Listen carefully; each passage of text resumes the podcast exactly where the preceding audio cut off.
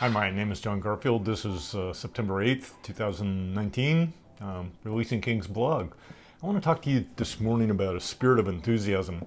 So you've all seen plastic smiles. we all know the rules, and when we we all know how to put on a happy face and when the rules get broken. we also know how our hopes and dreams what they look like, and we know how to hide the pain of their demise with the same happy face. That happy face is about the same even when things go right. Uh, the only problem is future. Most of our hearts are well trained to expect mediocrity or worse, and we can't get too enthusiastic because that's not the reality of our personal history, and we don't want to be a fraud. Um, the second area is working harder. We've also seen ourselves and others in the performance phase of maintaining that happy face with the sheer force of discipline. It's embarrassingly obvious that it's an intellectual thing and not from the heart. The fraudulence is most painful right before the train wreck.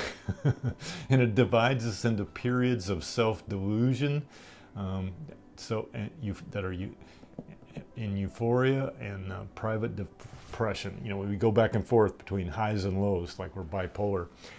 Uh, and then there's the only believe, sort of the, the combination New Age Christian thing. Um, that enthusiasm, a positive mental attitude, and positive words or confessions work like faith to bring about the desired end state.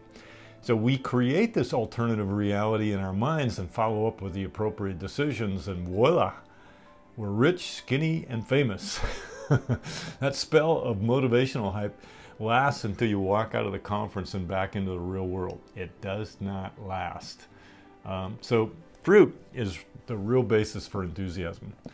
Uh, real enthusiasm can start when you see real results. It's not too complicated.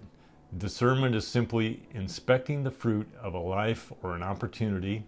The whole screw up your enthusiasm to make your dreams come true really does leave people screwed. Uh, taste and see is a much wiser approach.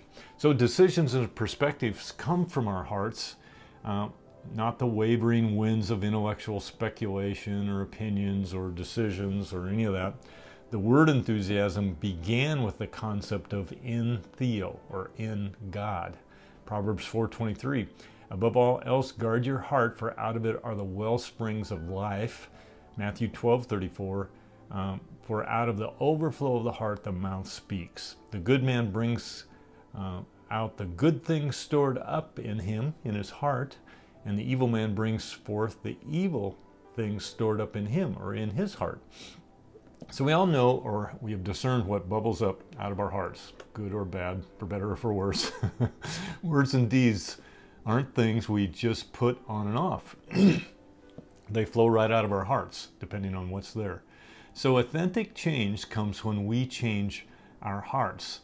And just as an aside, we only fool ourselves when we try to say the right thing when something else is in our hearts. Everybody can spot the duplicity, or we're not fooling anybody. It's just an act that's easily discerned, and I want to suggest that it's universally despised. Um, so let's talk about authentic enthusiasm. Genuine optimism flows out of an actual heart experience, the same taste and feel policy that's premised on results. Um, where do I get this mojo, this juice? In Theo or in God is where it starts. The experience of ascending into the courts and councils of heaven is a practical pathway to see what the Father's doing and get a perspective on things to come. He does reveal perspectives and strategies. Uh, he reveals his purposes. Uh, our job as sons is to taste and see them in heaven and then bring them to earth on earth as, as it is in heaven is a kingdom strategy for reformation, all the way from me personally to my business to my nation. Um, so my mojo comes from seeing real results in heaven actually before they show up on earth. So Hebrews 11 is stacked with people that saw something great in heaven, got excited, but it never happened even in their lifetime. So I'm enthusiastic from the heart because I have tasted and seen what the Father's uh, is doing. And my enthusiasm is not dampened by setbacks or exalted by success. Uh, I've seen something real in heaven I'm, and I'm co-laboring with the Father to make it happen on earth. And when it does, I'm not too surprised. It, it didn't even start with me. It just I've just been invited to share it and own a piece of it. It's an assignment I'm faithful with and a party I'm really excited about because it's fun. so uh, it goes through thick and thin. And I want to suggest that the ideal life of the marketing and motivational world, the skinny, rich, and famous uh, thing, didn't really align with Paul's personal life of persecution, prison, thorns, blindness, and ultimately execution. It may not align with your assignment either. Uh, enthusiasm comes from a much deeper place, or should I say, higher place. so, this blog or this uh, emphasis came out of a court and counsel session, and I've given you a link to uh, if you want to look at the whole thing. Not saying you should, not saying uh, you'll necessarily uh, resonate with it, but if you're interested, uh, I'm making it available. Here's an excerpt from uh, that experience. Um, I put my ashes, my mourning, and my despair, and my brokenness, and my shamefully low expectations on the trading floors.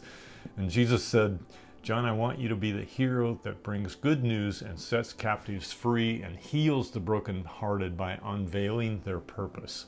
You're exactly where you should be, and I have redeemed your brokenness for beauty and for purpose. Isaiah 63 is that verse that Jesus quoted in Luke 4:18 says the spirit of the sovereign Lord is upon me because the Lord has anointed me to preach good news to the poor. Uh, heroes are people that set captives free and bring good news. So it goes on to say uh, about six bullets. He has sent me to bind up the brokenhearted, to proclaim freedom for the captives and release from darkness for the prisoners. This is what heroes do to proclaim the year of the Lord's favor and the day of the vengeance of our God, to comfort all who mourn and provide for those who grieve in Zion, uh, to bestow on them a crown of beauty instead of ashes, the oil of gladness instead of mourning, and a garment of praise instead of a spirit of despair. Now, the spirit of despair is like, you know, the wind of smallness, like the wind of things aren't going to go very well.